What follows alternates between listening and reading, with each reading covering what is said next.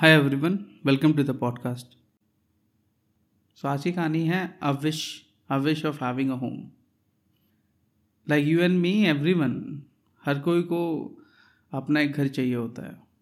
सो once माँ Parvati goes to lord Shiva with a complaint that of the three three devas they are the ones who roam around places they are like wanderer they don't have any place an abode जिसको अपना घर कह सके। वहीं ब्रह्मदेव या विष्णु जी हैं, उनके पास, उनके रिस्पेक्टिव घर हैं। ब्रह्मा जी के पास ब्रह्मलोक है, भगवान विष्णु के पास वैकुंठ लोक है and when it comes to them they are like nomadics roaming around places so enough is enough अभी उनको खुद का घर चाहिए।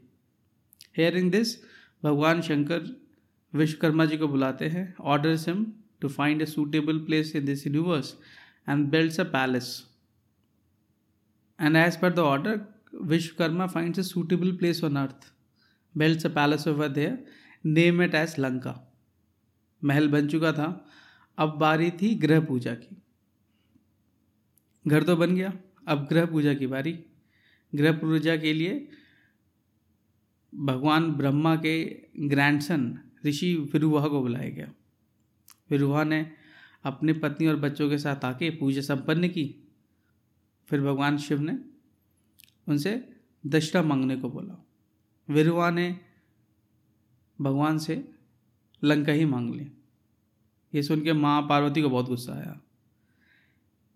एंड भगवान शिव तो शिव, भगवान शिव ने ऋषि को लंका दे दी। So this is very rare of the rarest story जिसमें महादेव खुद अपनी एक पर्सनल या खुद के लिए एक विश रखते हैं एंड वो भी विश पूरी नहीं होती है। अगर नोटिस किया जाए, जो भगवान हर कोई की इच्छा और मनोकामना पूरी करते हैं, वो अपनी एक बेसिक सी नेसेसिटी बेसिक सी डिज़ायर नहीं पूरी कर पाए। ये एक अलग मुद्दा है कि अगर उन्होंने अपना हित देखा होता, अपने सपने, अपने विश पे ध्यान दिया होता और दक्षिणा हमें लंका नहीं देते तो आज शायद हमें राम, रामायण कुछ नहीं मिलता। लेकिन तभी भी but as a human being we get very dishearten when we don't get result as per our convenience or और as per our assumptions